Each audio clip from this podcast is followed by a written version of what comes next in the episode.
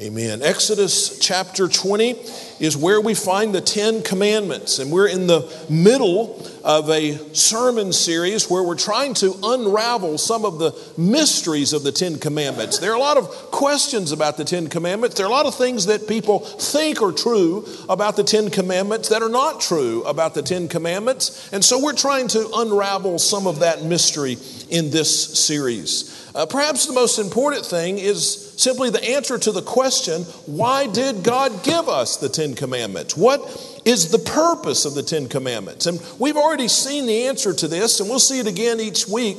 But the purpose is not to give us a roadmap to a right relationship with God, even though that's what the majority of people in America think. The Ten Commandments are not a roadmap uh, a, an instruction list for how to have a right relationship with God, but rather the Ten Commandments, number one, reveal something about God's character. We can see something about who He is in the Ten Commandments. Number two, they show us how to bring honor to Him. And then finally, they will direct us down the path of wise living. So the commandments are not a roadmap to a right relationship with God, but they are a way for us to learn something about God, a way for us to bring honor to God, and they show us how to go down the path of wise living. And so we started two weeks ago just to, just to work through this list. And we said two weeks ago that the way to have a right relationship with God is not to be obedient to the commandments. We cannot be obedient to the commandments. That's impossible this side of eternity. The, the way to have a right relationship with God is to trust God for what He has done for us through Jesus Christ, to surrender our lives to Him.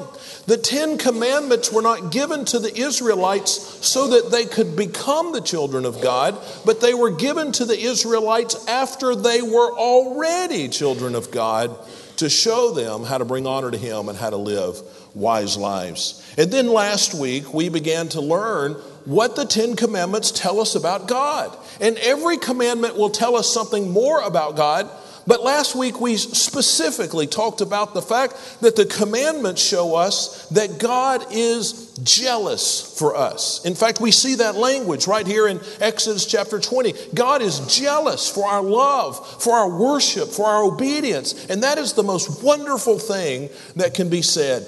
God is jealous for us. Today, I want us to learn how to honor Him.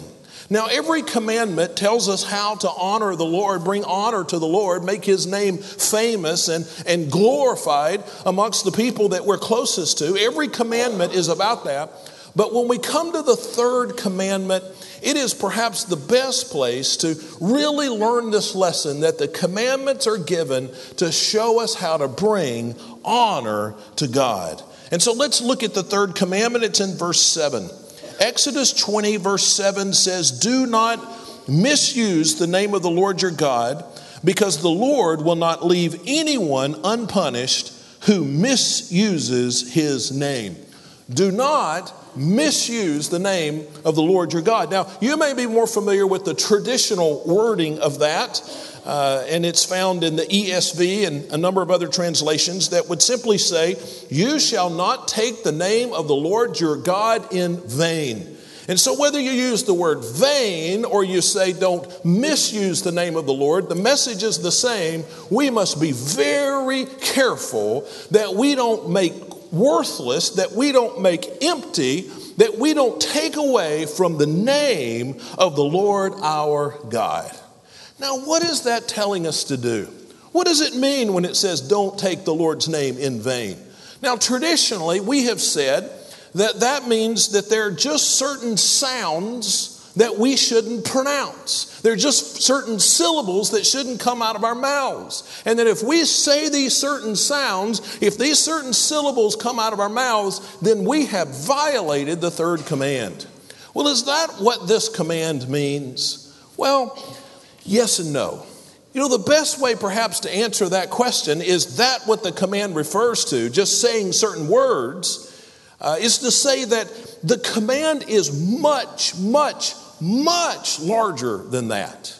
Uh, the, the prohibition against saying certain words might be an illustration, a tiny illustration of what this command refers to, but it is not the totality of the command. In fact, as you look through the rest of the book of Exodus and you follow the nation of Israel, you see that that was not the application in their lives at all.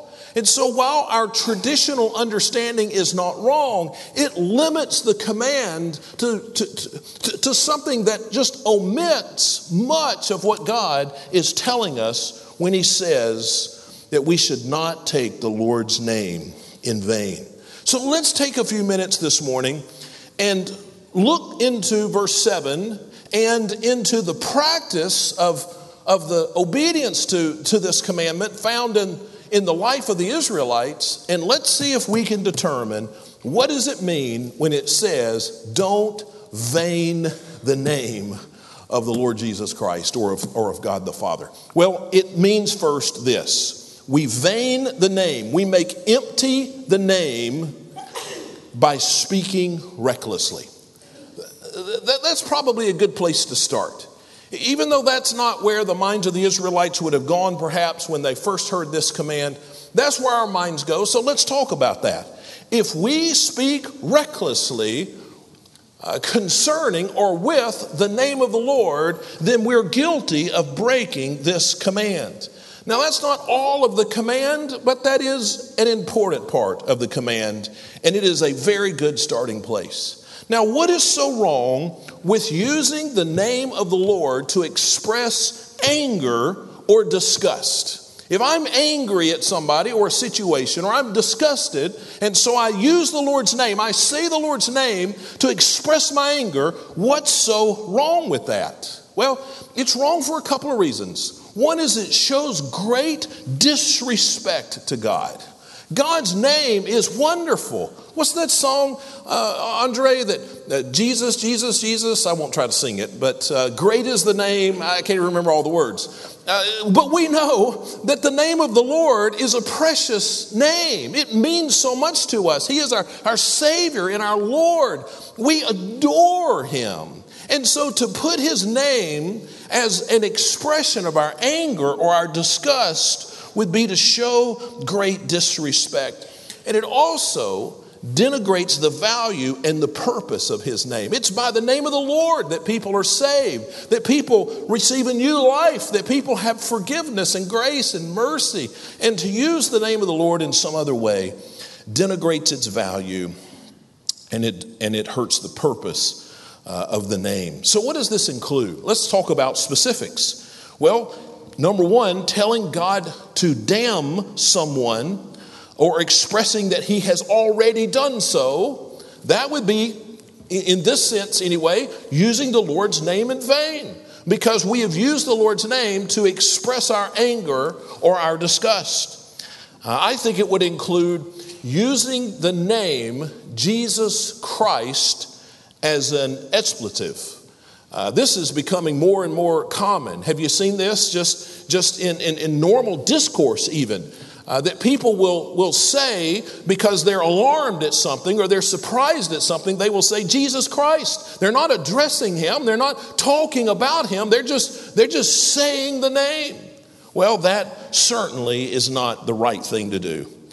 Uh, something else that people do, maybe this is uh, some people will believe this is taking it one step too far, but I don't believe it is. Uh, it's a common expression now for people to say when they're surprised, Oh my God.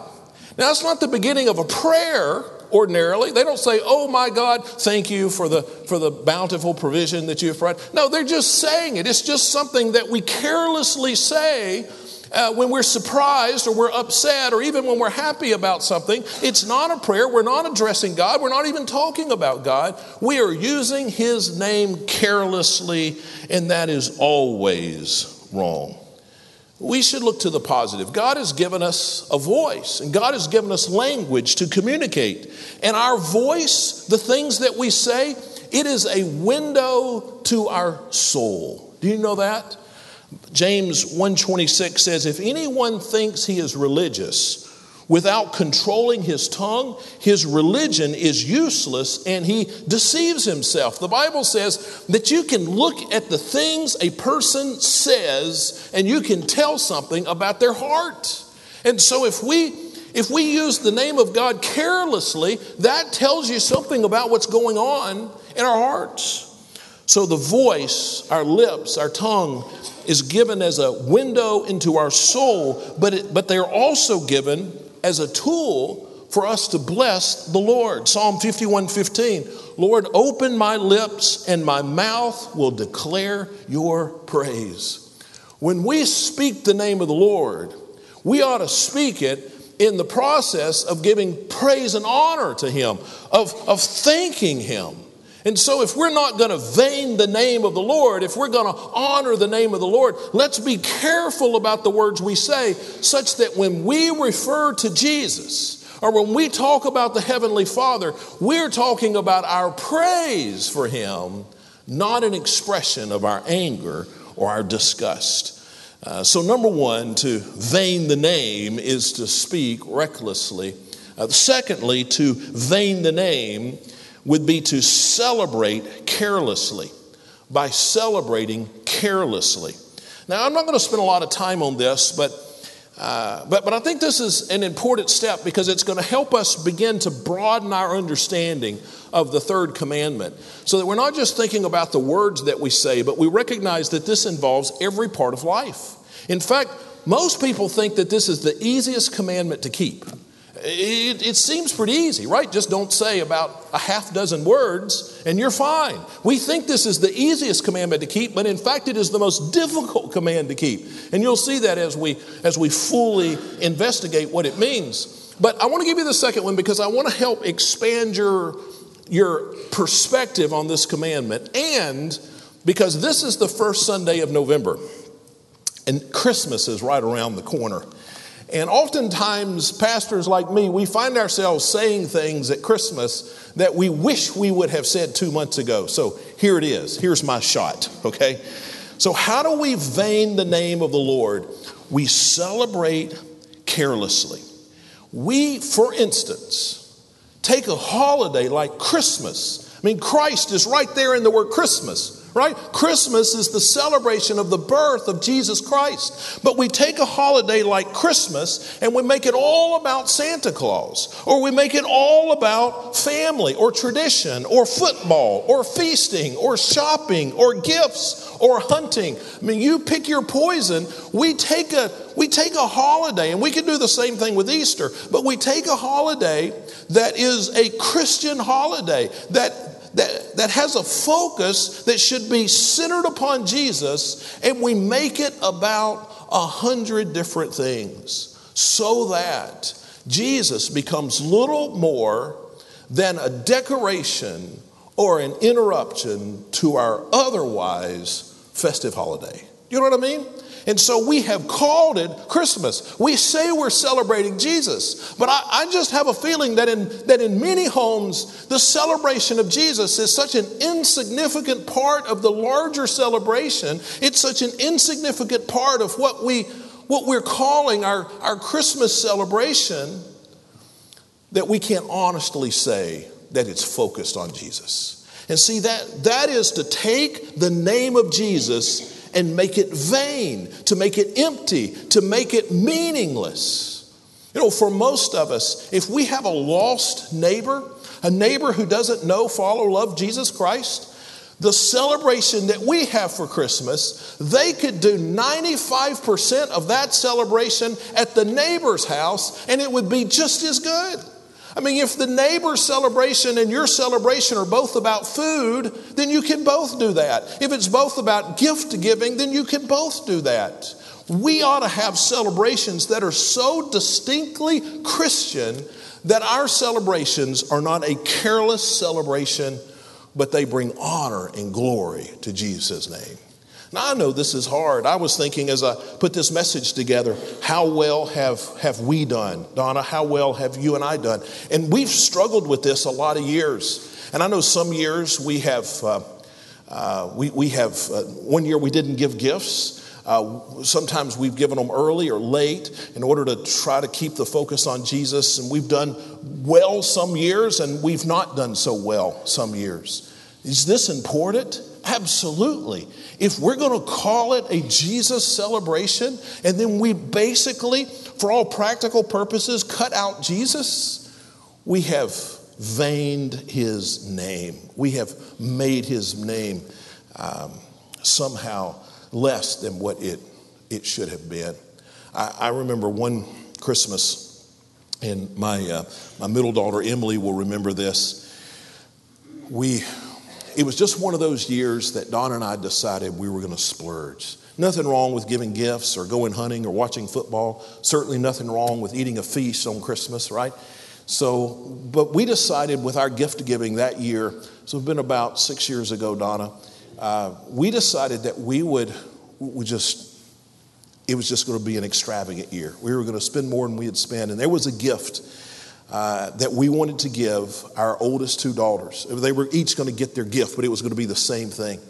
And it's something that they had not asked for because it was, um, it was, it was beyond what ordinarily they would have gotten for Christmas. But, but you remember this? I don't want to say what the gift is, I'd be embarrassed. But uh, we got each of them the gift, uh, and we had them open it at the same time because we didn't want, you know, one of them to open it and the other one say, Am I not even a member of this family? Why did she get the gift I wanted? And so they opened their gifts, and they were so excited. Oh, Daddy, we love you. Daddy, we love you. They even thought Mom loved them a little bit. And, but I got most of the credit for, for that, and I'm thankful for that. And, they, they were so giddy, they were so excited. And then they took their gift over to the table and they played with it uh, the rest of the day.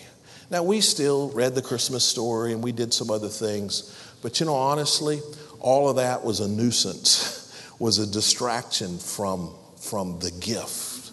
And you know, I look back and it wasn't wrong to give them those gifts but we should have done it in a different way. And it's not wrong to give gifts on Christmas. We do that almost every Christmas, and, and everybody does. And that's a good thing and, and great memories. But we've got to make sure it's about Jesus. I mean, I look back and I think, well, what if we had given them those gifts on Thanksgiving and then we'd have just made Christmas about Jesus? What if we had found some way? I don't know what the right thing to do, but church, when, when, we, when we celebrate carelessly, we take the Lord's name in vain. And, and this church is filled with people who would not use the name of the Lord Jesus Christ in a curse word if your life depended upon it. But we will plan our Christmas and Easter celebrations such that Jesus is simply uh, an afterthought. And we don't even recognize that in some real sense, we have made vain the name of our Father in heaven and the Lord Jesus Christ. Well, number three, a third way we vain the name is by using his name to justify our actions. Uh, sometimes we will, we will want to do something that we know we ought not do, but in order to feel better about it, in order to get other people to feel better about it, we will say, God told me to do it. Have you ever heard people say that? It's, it's a form of identity theft. Any of you had your identity stolen?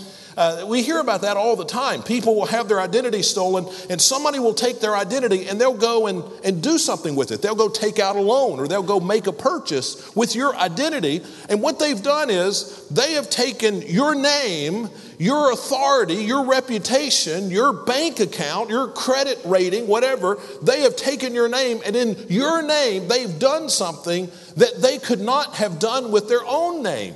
Well, we steal God's um, identity when we try to add his authority to something that we want to do and we know is forbidden in Scripture.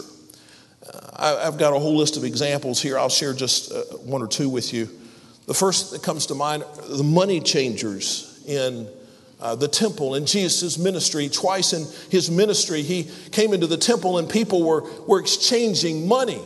Uh, they, they had temple money that they would give you for um, uh, for official money, for government, for Roman coins, and, and so they were making this exchange. But in the, in, the, in the midst of the chain, exchange, they were ripping people off. They were doing something that was improper. They were taking advantage of people. But you know how they did this? They told people, God told us to do this. We're providing you a service. God said it was okay. They were using the name of God to justify actions that were wrong. And the Bible says Jesus turned over their tables, ran them out of the temple with a whip. Can you imagine that? because they were veining the name of the Father. They were, they were using the authority of the Father in order to justify their actions. Uh, Jesus said in Matthew chapter 15, it's a long passage, I won't read it, uh, but, but people were failing to honor their parents because they thought they had found some religious loophole and they blamed the dishonor that they were showing their parents on, on the Lord. And they were saying, Well, God has told me, I've dedicated this to God. I can't take care of my parents. And, and Jesus was furious about that. He said, Don't use the name of the Lord to justify what you know is wrong. That is veining, making empty his name. Uh, there are historical examples, I think, about uh, the Crusades. You know the story of the Crusades, and there's much to that history. Uh, but but at, the, at the center of it, uh, one group of people waged war against another group of people, and they blamed the whole thing on God. God told us to do that. Well, God did not tell them to do that, but they justified it by saying God told them. I think about uh, indulgences. Do you know what that is? And so uh, the Roman Catholic Church, about 550 years ago, began uh, to allow you to pay them money in order to receive extra measures of grace and mercy from the Father. And they said, if you'll give us this money, and, and, and there was a whole system, it was a little more complicated than that, but basically, you gave money, you got grace. I mean, what kind of fundraiser could we have if we could sell salvation? I mean, what an incredible fundraiser. They raised millions upon millions of dollars, but what they did was they took the name of the Lord in vain. They were using God's authority to get people to do things that God never said to do. Same thing could be said of slavery in the United States. And you can go and, and, and read these sermons that pastors would stand and preach and justify terrible, sinful things by saying it's God's plan when it was not God's plan. And we do this today. When we want to do something and we know it's wrong, and we say, and, and, and sometimes as pastors, we'll, we'll hear people just say more than perhaps they wish to say, uh, but, but we'll hear people say things like, Pastor, I know this is wrong, but I prayed about it, and God wants me to do it. Now, just think about that in your mind before you say that out loud to a pastor or, or to anybody else. That is, that is wrong. If it's wrong, it's wrong. You're not going to get an exception from God because you prayed for it or you prayed for an exception. But all the time, we're justifying things by saying God has told us to do it when that's just not the case. We vain the name of the Lord when we use his name to justify selfish or sinful actions. But then the fourth thing, very quickly, uh, we vain the name of the Lord when we soil his name with our lifestyles. This is the primary meaning of the third commandment. When we say that we are followers of God, when we raise the banner of Christ, but our lifestyle says something else. We cheapen the name of the Lord. We make it less powerful, less meaningful. For you to say to your neighbors or to your family, for you to say to people at work that you're a follower of Christ, that you love Jesus and He is important to you, and Jesus is the way, and Jesus brings peace, and Jesus brings joy, and all I need is Jesus. But then for you to chase after the things of the world and live a lifestyle contradictory to what you have proclaimed about Jesus, then it makes those people think that Jesus' name is not what what you said it was. That it's not as wonderful as you said it was. It's not as powerful as you said it was. You have cheapened, you have made empty the name of the Lord. You imagine maybe being out in the supermarket and you, you, you see the Coca Cola man. You know, you know what I'm talking about? There, there are people in Coca Cola man. I don't know, you may be here this morning, but, but there's some people in town that are Coca Cola people, and they're the ones who put all the Coca Cola in the stores.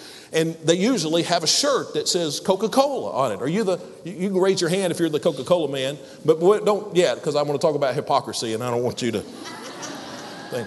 But so imagine you see the Coca Cola man and he's drinking a Pepsi. Now, what would you think about that? I mean, he is, he is taking the name of Coca Cola in vain if he is drinking a Pepsi.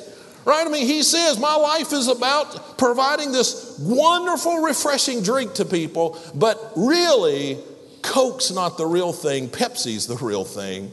And, and he's, he, is, he is bringing down the name of Coca Cola. He, if you heard that I got a side job and that on Saturdays I was driving down to Houston and I was preaching in a Muslim mosque and I was extolling the virtues of Muhammad. Now, what would that say? That'd say you needed a new pastor, right? That's what it'd say. No, I, I can't do that. Why can't I do that? Because I can't I can't extol the virtues of Muhammad on Saturday and preach the resurrected Savior, Jesus Christ, on Sunday. No, if I did that on Saturday, it would make meaningless what I said on Sunday. And we must be so careful that our lifestyles are not making empty the name of the Lord. And when God said, Do not make my name meaningless, when God said, Do not take my name in vain, this is what He's talking about. Let's not make God's name meaningless. Meaningless. God hates hypocrisy. Revelation 3:15, Jesus said, "I know your works, that you are neither cold nor hot. I wish you were cold or hot." Jesus is talking to a church. He's talking to people that showed up every week. He's talking to people that sang the best songs that said amen in all of the right places. And he said to them, you're, you're, not, you're not cold or hot, you're somewhere in the middle. He says, I hate that. In the next verse, he says, Because you are lukewarm, neither hot nor cold, I will spew you or I will vomit you out of my mouth. See, we need to be people, if we're going to have the banner of Christ in our lives, we need to be people whose lifestyles back up our claims.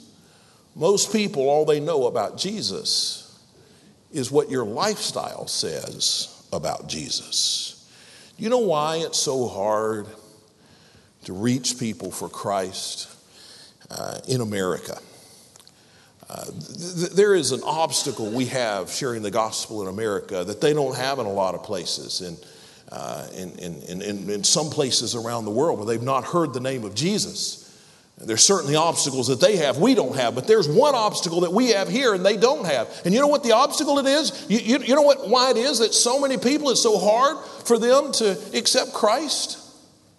Because they live next door to too many Christians who are flying the banner of Christ, but living a lifestyle that says something different.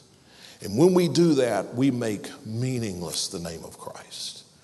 We say our marriage is a Christ centered marriage, but then our marriage looks as rotten as their marriage.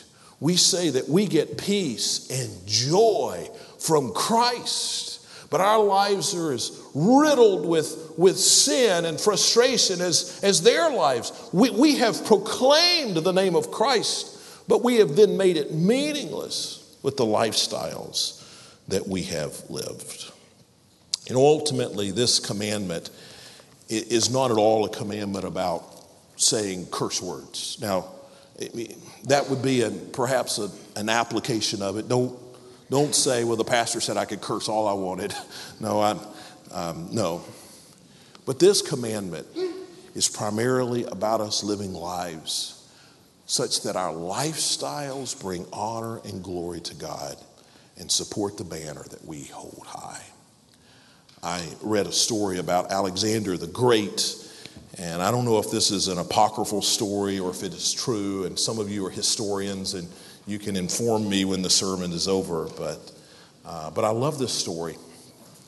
Uh, Alexander the Great, great military hero, and won every battle he ever fought.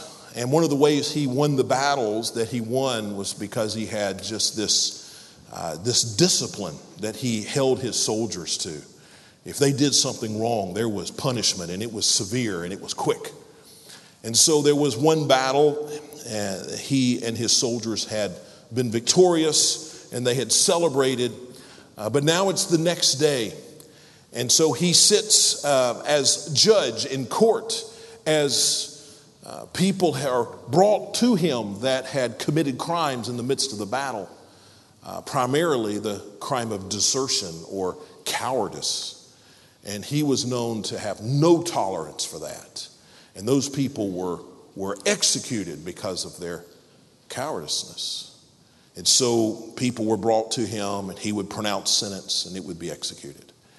But as the story goes, uh, one young man, young man, brought before him, and uh, everybody noticed that this young man just he just had this look of innocence and naivete, and and then they were watching to see what would the great Alexander do. And so Alexander the Great looked at uh, the clerk and said, What is the charge? And the clerk said, The charge is that he is a coward. He ran away in the midst of the battle. And they could see, the, the crowd could see the anger flaring in Alexander the Great's eyes because he hated cowardice. But he looked at this young man and he had pity on him because he was young and he, and he wanted to give him a second chance. And so he spoke to him softly he said, Young man, what is your name? And the man, nervous, scared, as you can imagine, uh, he sort of mumbled under his breath and he said, My name is Alexander. And Alexander the Great wasn't sure he heard it correctly, so he said, Young man, what is your name? And the man looked up and he cleared his voice and he said, My name is Alexander. And at this point, Alexander the Great was just about to blow his top. And he said, Tell me again, what is your name? And the man looked and he just was trembling and he said, My name is Alexander. And Alexander got right over him and screamed at him and said, Young man, change your conduct or change your name. Listen, for all of us, we bear the name of Christ. And everybody knows that. Your neighbors know, your banker knows, your doctor knows, the people you work with know, the people down at the school know, your kids know. And what God says to us is just what Alexander the Great is said to have said to that man change your conduct or change your name. Just with your head bowed and eyes closed, I want us to pray. Father, I'm thankful that we can have forgiveness because of the work of Christ on the cross. Never let us forget that. The commands weren't given to lost people so that they would straighten up and become saved people. No, we become your children because we trust you and we surrender to you and we experience your love and your grace and your forgiveness and your mercy Father, that's what we stand for here. That's why we're children of God. And I pray that those here today who need the mercy and the grace, that's all of us, but someone who is coming for the first time, that today they would receive that wonderful grace. I pray that today people will be saved, not because they kept the commandments, but because they've surrendered to the love of Christ. But Father, many of us, we're, we are your children because of your grace and because of your mercy. We are so thankful for that. And now we want to honor you. And we know that honoring you does not just mean that we have the right words. Honoring you doesn't just mean we have a certain banner over our lives or a label. No, the way we honor your name is to have a lifestyle that honors your name. Father, help us to help us to be guided by the third commandment, not to make empty, not to make vain the name of the Lord Help us to hold on to that, to that, to that phrase, that statement. I must change my conduct to reflect the name of Jesus Christ. And we pray this all in his name. Amen. Let's stand together as we respond.